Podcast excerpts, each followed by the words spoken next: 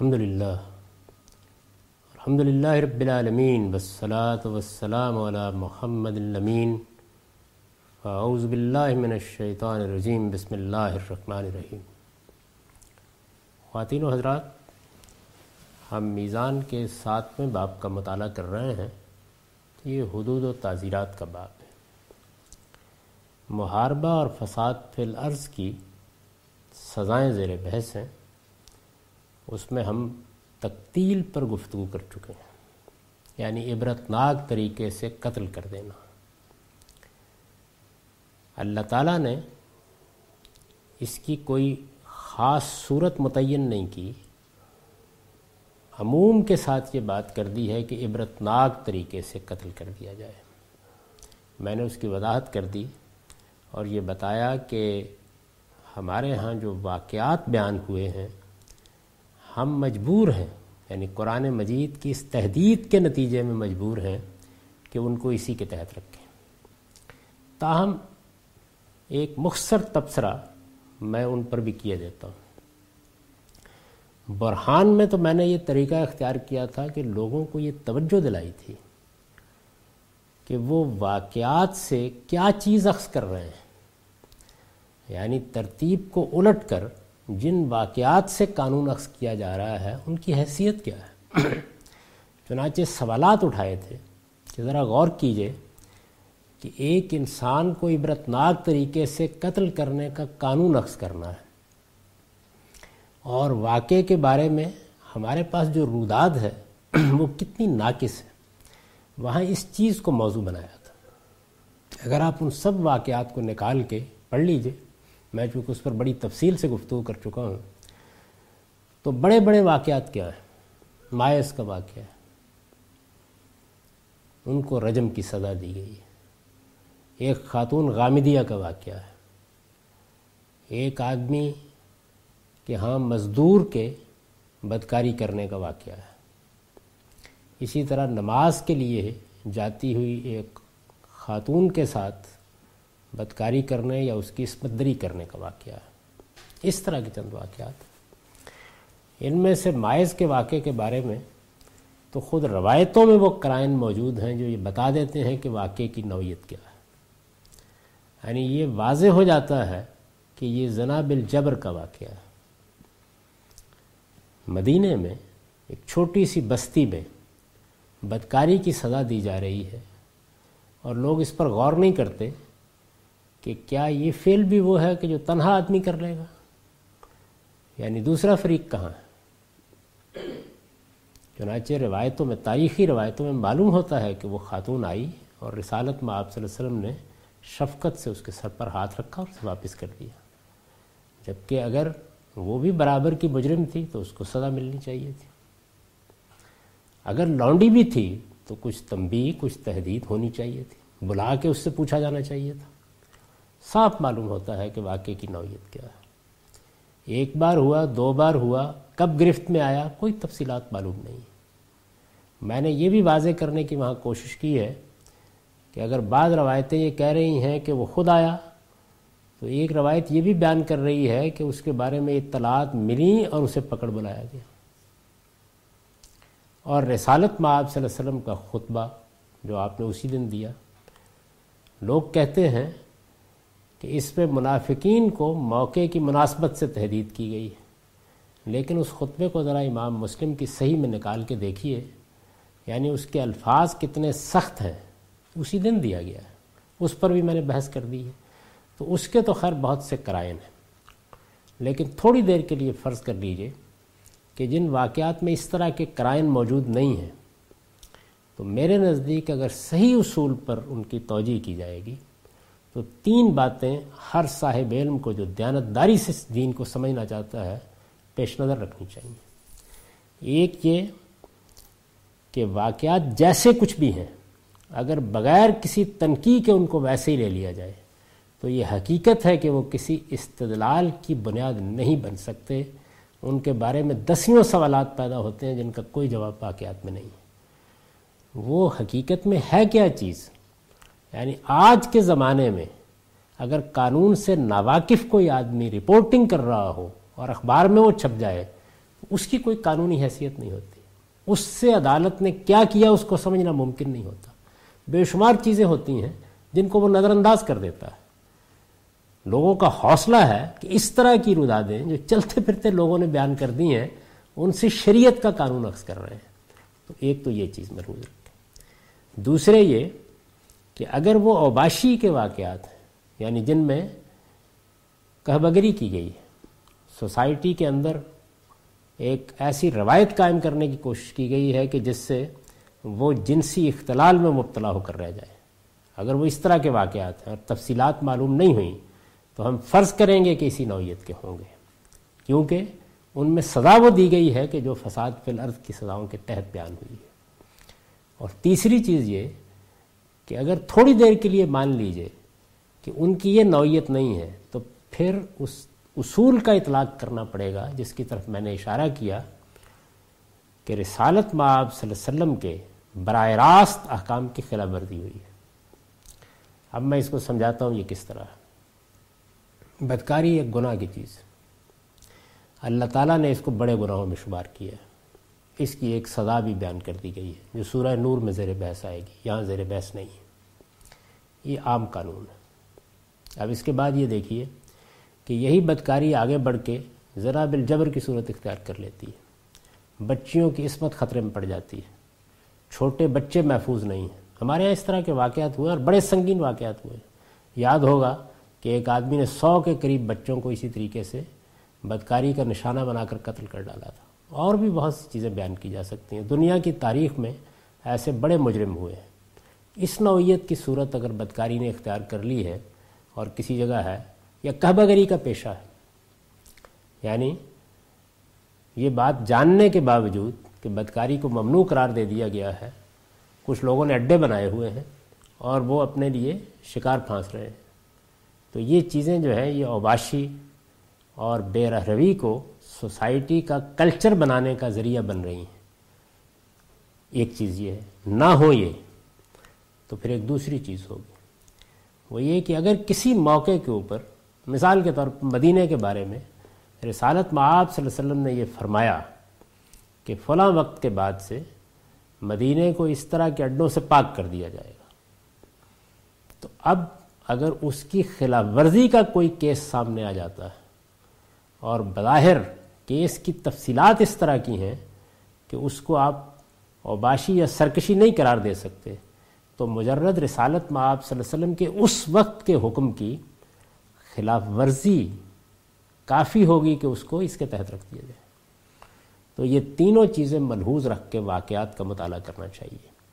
لیکن اگر یہ چیز واقعات اپنی نوعیت کے لحاظ سے قبول نہیں کرتے، تو وہ اس کے باوجود قانون کا ماخذ نہیں بنیں گے۔ ان کو ایک طرف رکھ دیا جائے گا کہ وہ کوئی تعویل توجہ قبول نہیں کر رہے لیکن قرآن بالکل واضح ہے کہ اس طرح کی سزا کن جرائم میں دی جا سکتی ہے۔ تو ہم اس چیز کو محکم پکڑیں گے اور بہرحال انہی اصولوں کی روشنی میں ان کا جائزہ لیں گے۔ چنانچہ اگر آپ ان کو سامنے رکھ کر دیکھیں گے تو آپ جان لیں گے یعنی مزید تحقیق کریں گے تو جان لیں گے کہ یا تو وہ سری و باشی کے کہبگری کے واقعات ہیں یا پھر یہ تیسری چیز جس کی طرف میں نے اشارہ کیا۔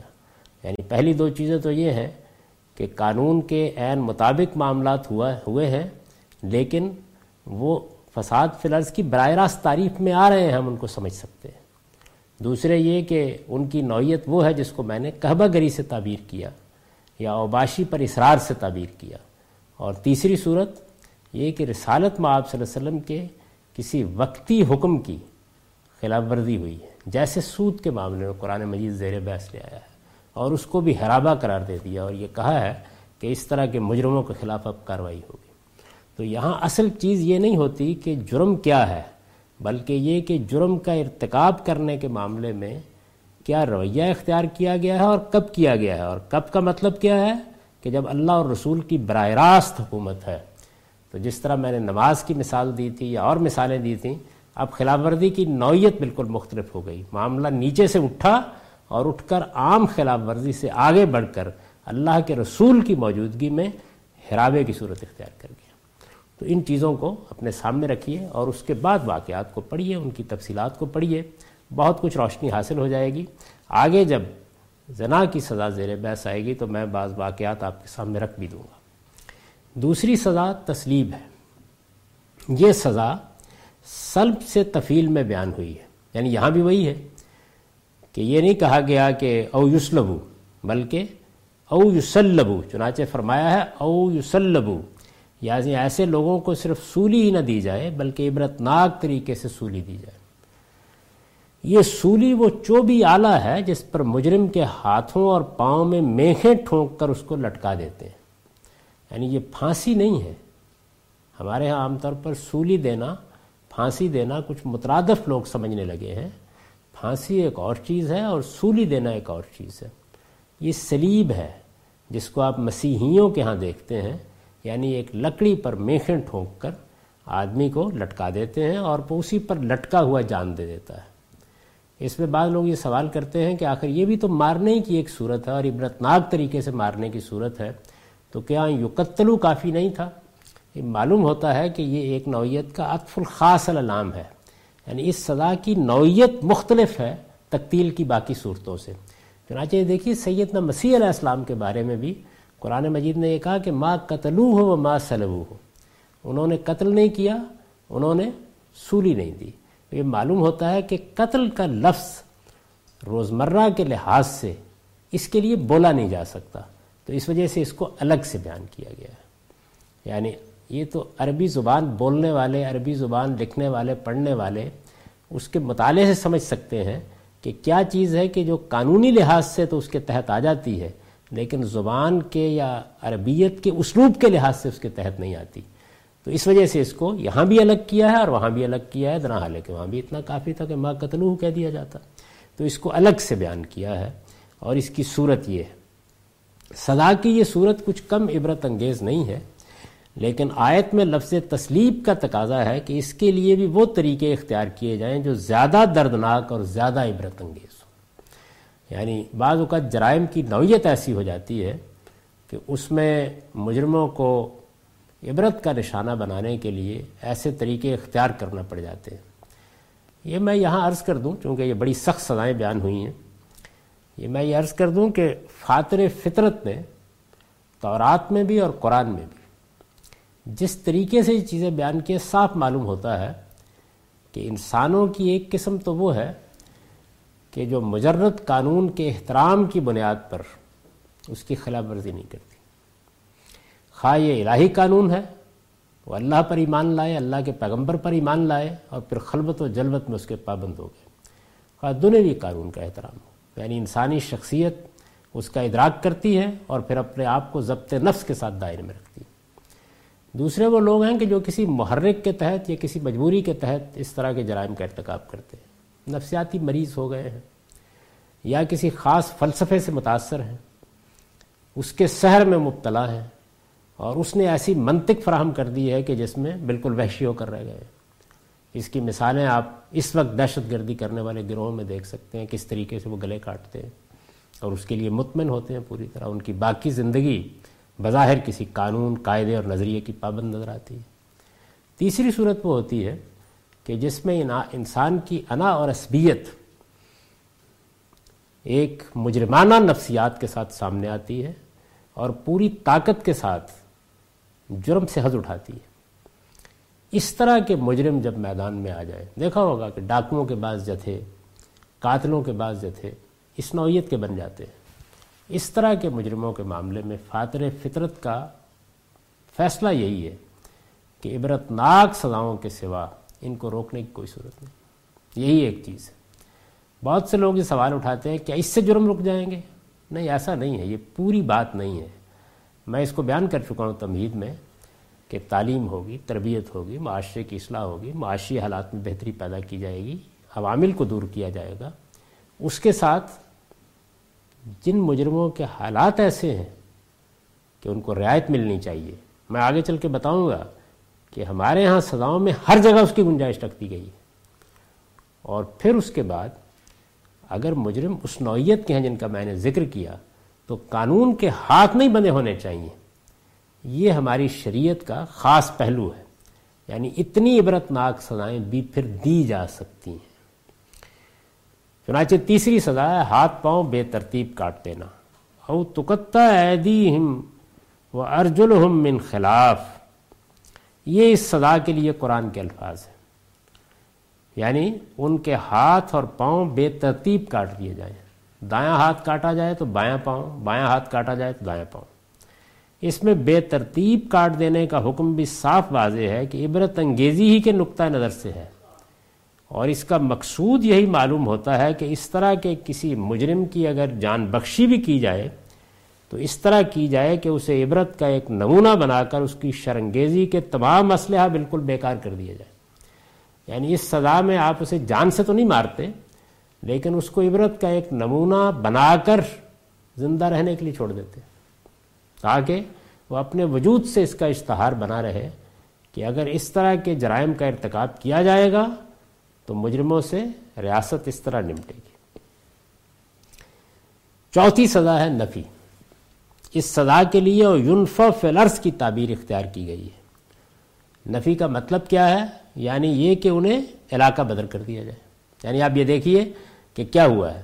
عبرت ناک طریقے سے قتل کرنا، عبرت ناک طریقے سے سوری دینا، ہاتھ پاؤں بے ترتیب کاٹ دینا اور پھر علاقہ بدر کر دینا۔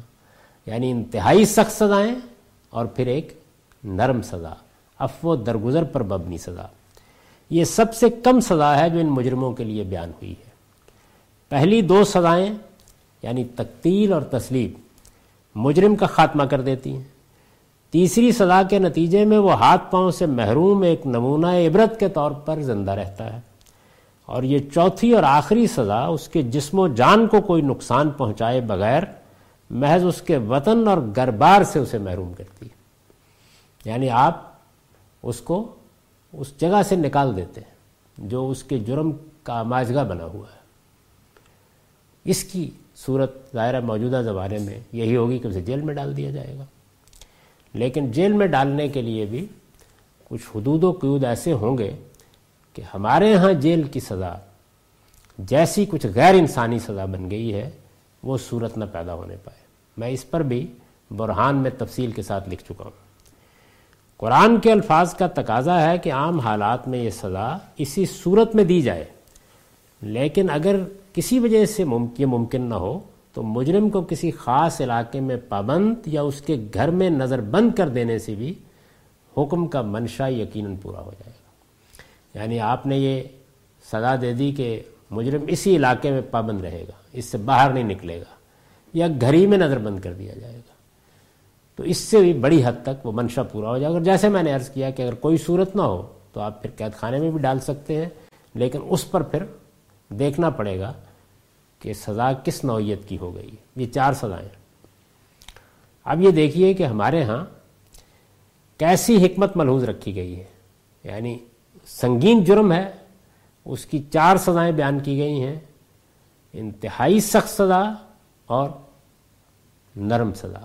یہ بیان کر کے کہا، کیا کہا گیا؟ ہے آیت میں یہ سزائیں حرف او کے ساتھ بیان ہوئی ہیں۔ یعنی ایسے نہیں کہا گیا کہ یہ چاروں سزائیں دے دو، بلکہ ان کو حرف او کے ساتھ بیان کیا ہے۔ اس کے معنی یہ ہے کہ قرآن مجید نے یہاں حکومت کو یہ اختیار دیا ہے کہ وہ جرم کی نوعیت، مجرم کے حالات اور جرم کے موجود اور متوقع اثرات کے لحاظ سے ان میں سے جو سزا مناسب سمجھے اس طرح کے مجرموں کو دے سکتی ہے۔ یعنی چار سزائیں ہیں۔ اب آپ نے کیا دیکھنا ہے؟ جرم ہوا ہے۔ جرم نیوسنس کی نوعیت کا ہے۔ اس میں لوگوں کی عصمت دری ہوئی ہے مثال کے طور پر۔ ڈاکہ ڈالا گیا ہے مثال کے طور پر۔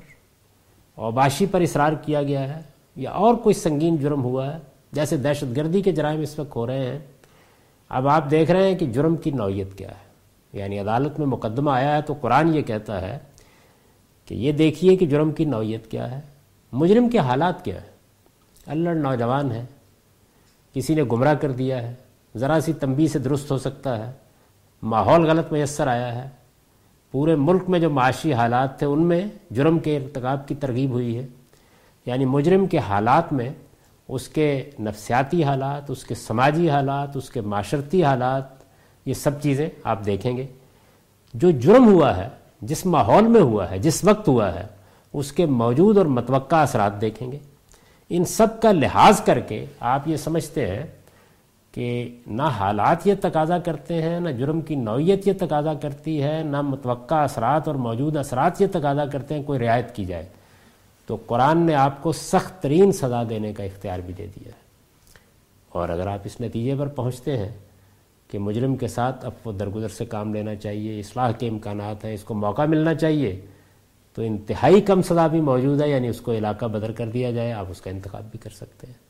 تو اس طرح ہاتھ بھی نہیں باندھے گئے اور اللہ تعالیٰ نے یہ تعلیم بھی دے دی ہے کہ جرم ایک ہی ہے۔ یعنی جرم کیا ہے؟ ہراوا جرم کیا ہے؟ اللہ اور رسول کے خلاف برسر جنگ ہو جانا۔ جرم کیا ہے؟ فساد فلرس جرم ایک ہی ہے۔ لیکن سزائیں اس طرح بیان کی گئی ہیں اور اس طرح ہم کو یہ تعلیم دی ہے کہ جب بھی کسی مجرم کو سزا دینی ہے تو ایسا نہیں ہو سکتا کہ ایک ہی سزا مقرر کر دی جائے۔ نہیں، آپ یہ دیکھیں گے کہ جرم کی نوعیت کیا ہے، مجرم کے حالات کیا ہیں، کن حالات میں جرم ہوا ہے، اس سے کیا اثرات ہو سکتے ہیں۔ اس وقت کم سزا دینا مسلحت کا تقاضا ہے یا زیادہ سزا دینا؟ جو جرم ہوا ہے، اس کے محرکات کی کیا نوعیت ہے؟ معاشرہ کہاں کھڑا ہے؟ سماج کس مقام پر کھڑا ہے، ساری چیزوں کی رعایت کر کے آپ محسوس کرتے ہیں کہ کسی رعایت کی گنجائش نہیں ہے۔ تو انتہائی سزا دے دیجیے۔ آپ محسوس کرتے ہیں رعایت کی گنجائش ہے، تو اس سنگین جرم میں بھی اللہ تعالیٰ کہتے ہیں کہ ٹھیک ہے، آپ صرف نفی کی سزا دے سکتے ہیں۔ تقتیل اور تسلیب جیسی سزاؤں کے ساتھ اس میں نفی کی سزا یعنی ایک طرف عبرتناک طریقے سے قتل کر دینا، عبرتناک طریقے سے سولی دینا اور دوسری جانب نفی یعنی علاقہ بدر کر دینا۔ تقتیر اور تسلیب جیسی سزاؤں کے ساتھ اس میں نفی کی سزا اس لیے رکھی گئی ہے کہ سزا میں انتہائی سختی کے ساتھ حالات کا تقاضا ہو تو مجرم کے ساتھ نرمی کے لیے بھی گنجائش باقی رکھی جائے۔ ہمارے ہاں جو فلسفے بیان کیے جاتے ہیں، اس میں ہوتا یہ ہے کہ ایک زمانے میں اگر لوگوں سے انتقام لینے کا جذبہ ہے تو کھال کھنچوائی جا رہی ہے۔ ہاتھیوں سے لوگوں کو رون ڈالا جا رہا ہے۔ یہ سزائیں بھی تاریخ پہ دی گئی ہیں۔ اور اگر ایسا نہیں ہے تو نرمی کا فلسفہ لوگوں پر غلبہ پا گیا ہے اور وہ اس کا لحاظ کیے بغیر کہ مجرم نے کس نوعیت کے جرائم کا ارتکاب کیا ہے، یہ مہم چلانا شروع کر دیتے ہیں کہ فلاں اور فلاں سزا کا خاتمہ کر دیا جائے۔ ہمیں جو شریعت دی گئی ہے، اس میں دیکھیے کتنی خوبصورتی کے ساتھ یہ اختیار بھی باقی رکھا گیا ہے، لیکن اگر ہم حالات کو دیکھیں، اپنے عدالتی نظام کو دیکھیں، یہ کہا جاتا ہے نا کہ آپ اسلامی سزائیں نافذ کرنا چاہتے ہیں، سخت سزائیں ہیں، تو آج کل کے حالات میں معاشی حالات دیکھیے، بے روزگاری دیکھیے، نوجوانوں کی تربیت دیکھیے، جرائم کی طرف رغبت کے عوامل دیکھیے، بہت سی چیزیں لوگ بیان کرتے ہیں۔ تو وہ یہ نہیں جانتے کہ ہمارے یہاں سزائیں بیان ہی اس طریقے سے کی گئی ہیں کہ اس میں ان سب چیزوں کا لحاظ رکھنا ضروری قرار دے دیا گیا ہے۔ یعنی قانون کا حصہ بنانے کو مؤخر کرنے کی ضرورت نہیں ہے۔ سزائیں اپنے اندر، قانون اپنے اندر وہ چیز رکھتا ہے کہ جس میں جرم کی نوعیت اور مجرم کے حالات کی رعایت، عدالت کے لیے ملحوظ رکھنا ضروری ہے۔ اس کی تعلیم یہاں دی ہے، یہ حرف او ہے جس کے اندر یہ ساری چیزیں چھپی ہوئی ہیں۔ تو مقصود کیا ہے؟ مقصود یہ ہے کہ حالات کا تقاضا ہو تو سخت ترین سزا کے راستے میں بھی رکاوٹ نہ ہو۔ اور اگر حالات کا تقاضا ہو تو نرمی کی طرف جانے میں بھی کوئی رکاوٹ نہ ہو۔ چنانچہ رسالت میں آپ صلی اللہ علیہ وسلم نے جب اس طرح کی سزا دی ہے تو ہم عرب کے حالات کو اگر جانتے ہوں، خاص طور پر قبائلی تمدن میں، تو اندازہ کر سکتے ہیں کہ ان چرواہوں کے ساتھ اتنا سخت معاملہ کیوں کیا گیا۔ نئی نئی حکومت قائم ہوئی ہے۔ انہوں نے بیت المال کے اونٹ ٹھانکے ہیں اور اس کے چرواہوں کو قتل کیا ہے۔ قتل کے مجرم تو وہ ہو ہی چکے ہیں۔ ڈاکہ بھی ڈالا ہے اس کے ساتھ۔ دھوکہ بھی دیا ہے۔ ظاہر ہے کہ اس طرح کے مجرموں کے ساتھ اگر اس وقت رعایت کی جاتی جبکہ پورے ماحول کو بہت سازگار بنا دیا گیا تھا اور اللہ کا رسول براہ راست حکومت کر رہا تھا۔ تو اس کا نتیجہ یہ ہوتا کہ پھر عرب کے بدو اس حکومت کو کبھی چین کا سانس نہ لینے دیتے۔ تو یہ ہے موجود اور متوقع اثرات کا لحاظ۔ اور مجرموں کے حالات کی رعایت اس میں سخت ترین سزا دے دی گئی۔ اب وہ درگزر کے واقعات بھی آپ کو مل جائیں گے۔ تو قرآن مجید نے یہ گنجائش باقی رکھی ہے۔ چنانچہ رسول اللہ علیہ وسلم کے بارے میں معلوم ہے کہ آپ نے اپنے زمانے میں اوباشی کے ان مجرموں کو جو اپنے حالات اور جرم کی نوعیت کے لحاظ سے کسی حد تک رعایت کے مستحق تھے، معاہدہ کی اسی آیت کے تحت جلاوطنی کی سزا دی۔ یعنی یہ معلوم ہے کہ رسالت میں آپ صلی اللہ علیہ وسلم نے بدکاری پر اصرار کرنے والوں میں سے بھی بعض کو سنساری کی سزا نہیں دی، جلاوطنی کی۔ تقریب و عام کے الفاظ آتے ہیں۔ اور بس اسی پہ آپ نے اکتفا کی۔ کیوں؟ یہ دیکھیے یعنی جو رائے قائم کی گئی ہے رجم کی سزا کے بارے میں، اب ذرا اس کے کرائن ملاحظہ کیجیے۔ قرآن مجید کا یہ اعلان کہ یہ سزا یعنی قتل کی سزا صرف دو جرائم میں دی جا سکتی ہے، اور اس میں قصاص اور فساد فی الارض کا ذکر کرنا۔ گویا انگلی اٹھا کے قرآن مجید نے بتا دیا کہ کس آیت کے تحت ان سزاؤں کو دیکھنا چاہیے۔ پھر اس کے بعد رسالت میں آپ صلی اللہ علیہ وسلم کا اسی نوعیت کے بعض مجرموں کو رجم کرانا اور بعض کو صرف نفی کی سزا دینا۔ اور نفی قرآن مجید کی آیات میں کہاں ہے؟ صرف اسی آیت میں۔ تو گویا یہ روایت بھی انگلی اٹھا کر بتا رہی ہے کہ وہ کون سی آیت ہے جس کے تحت یہ کیا جا رہا ہے۔ معاہدہ کی اسی آیت کے تحت جلاوطنی کی سزا دی اور وہ مجرم جنہیں کوئی رعایت دینا ممکن نہ تھا، اسی آیت کے تحت رجم کر دیا گیا یعنی رسالت میں آپ صلی اللہ علیہ وسلم نے اپنے عمل سے بھی اس چیز کی تصویب کی کہ یہ آیت ہمیں کیا تعلیم دے رہی ہے۔ یہ یہ بتا رہی ہے کہ جب کوئی اس طرح کا جرم سامنے آئے گا تو ہم اندھے ہو کر سزا کا نفاذ نہیں کریں گے۔ ہم یہ دیکھیں گے کہ جرم کی نوعیت کیا ہے، ہم یہ دیکھیں گے کہ مجرم کے حالات کیا ہیں۔ ہم یہ دیکھیں گے کہ جرم کے موجود اور متوقع اثرات کیا ہو سکتے ہیں، ان ساری چیزوں کا جائزہ لیں گے۔ اب آپ یہ کہہ سکتے ہیں کہ یہ کون دیکھے گا؟ اس کی دو صورتیں ہیں، ہمیشہ تاریخ میں رہی ہیں، اس کو بیان کرنے کی ضرورت نہیں تھی۔ ایک صورت یہ ہوتی ہے کہ یہ چیز عدالت پر چھوڑ دی جاتی۔ ہے یعنی جج سزا دیتے وقت ان سب چیزوں کو دیکھتا ہے۔ قانون کی تعلیم میں، اصولی احکام میں ججوں کو بتا دیا جاتا ہے کہ انہیں ان چیزوں کا لحاظ کر کے سزائیں دینی ہیں۔ اور سزائیں بیان کر دی جاتی ہیں۔ ان میں کم بھی ہوتی ہیں، ان میں زیادہ بھی ہوتی ہیں اور جج خود فیصلہ کر لیتا ہے۔ ایک طریقہ یہ ہے۔ دوسرا طریقہ یہ ہے کہ یہ خیال کر کے کہ جج اگر اپنی ثوابدید کو استعمال کریں گے تو غلطی کا امکان ہے۔ قانون سازی کر دی جاتی ہے۔ یعنی پارلیمنٹ میں قانون سازی کر کے آپ یہ بتا دیتے ہیں کہ اگر جرم کی یہ نوعیت ہوگی، یہ حالات ہوں گے۔ یعنی گویا تفصیلی قانون سازی کر دی جاتی ہے۔ یہ دونوں طریقے بالکل ٹھیک ہیں۔ اور زمانے اور حالات کے لحاظ سے اختیار کیے جاتے ہیں۔ یہ پروسیجرل لا ہے۔ اور اس کے معاملے میں قرآن مجید کو کوئی ہدایت دینے کی ضرورت نہیں ہے۔ وہ صرف اصولی باتیں بیان کرتا ہے۔ یہ سب ہم اپنے حالات کے لحاظ سے کر سکتے ہیں۔ زنا اور اوباشی کے بعض مجرموں کے شادی شدہ اور غیر شادی شدہ ہونے کے بارے میں رسول اللہ علیہ وسلم کا استفسار بھی اسی قبیل سے تھا۔ یعنی اب یہ دیکھیے کہ میں کیا عرض کر رہا ہوں؟ میں یہ کہہ رہا ہوں کہ یہ جو رسالت میں آپ صلی اللہ علیہ وسلم نے زنا اور اوباشی کے بعض مجرموں سے ان کی شادی کے بارے میں پوچھا ہے، تو لوگوں نے کیا کیا؟ لوگوں نے یہ کیا کہ انہوں نے اس کو اصل قرار دے دیا۔ جبکہ میرے نزدیک یہ بالکل وہی بات ہے کہ اب جب ایک مجرم آ گیا تو حالات پوچھیں گے نا۔ مثال کے طور پر اگر چوری کا مجرم ہے تو یہ جاننے کی کوشش کریں گے کہ اس نے چوری کیوں کی۔ یہ دیکھیں گے کہ کیا اس کی کوئی ایسی ضرورت تو نہیں تھی۔ جیسے قحط کے زمانے میں سیدنا عمر نے سزا نہیں دی۔ کیوں؟ بعض لوگوں نے اس سے یہ نتیجہ نکالا کہ امیر المومنین کو یہ حق حاصل ہے یا مسلمانوں کے امام کو حق حاصل ہے کہ وہ قرآن مجید کی سزا کو معطل کر دے۔ یہ تعطیل نہیں ہے۔ یہ اصل میں اسی اصول کا اطلاق ہے کہ ہمیں سزا دیتے وقت مجرم کے حالات دیکھنے ہیں۔ اور میں یہ عرض کروں گا کہ یہ باقی سزاؤں میں بھی اسی طرح ملحوظ ہوگا۔ اس کی تعلیم یہاں تفصیل سے دی ہے، باقی پر ہم اس کا اطلاق کریں گے اور وہاں اس کے کرائن موجود ہیں۔ تو یہ دیکھیں گے ہم۔ چنانچہ رسالت میں آپ صلی اللہ علیہ وسلم کے سامنے جب زنا اور اباشی کے مجرم آئے ہیں، تو یہ آپ نے یہ دیکھا ہے کہ ان کی ذہنی حالت کیسی ہے۔ یہ اپنے قبیلے میں پہلے کیا رویہ رکھتے رہے ہیں؟ پہلا دوسرا جرم ہے یا عادی مجرم ہے۔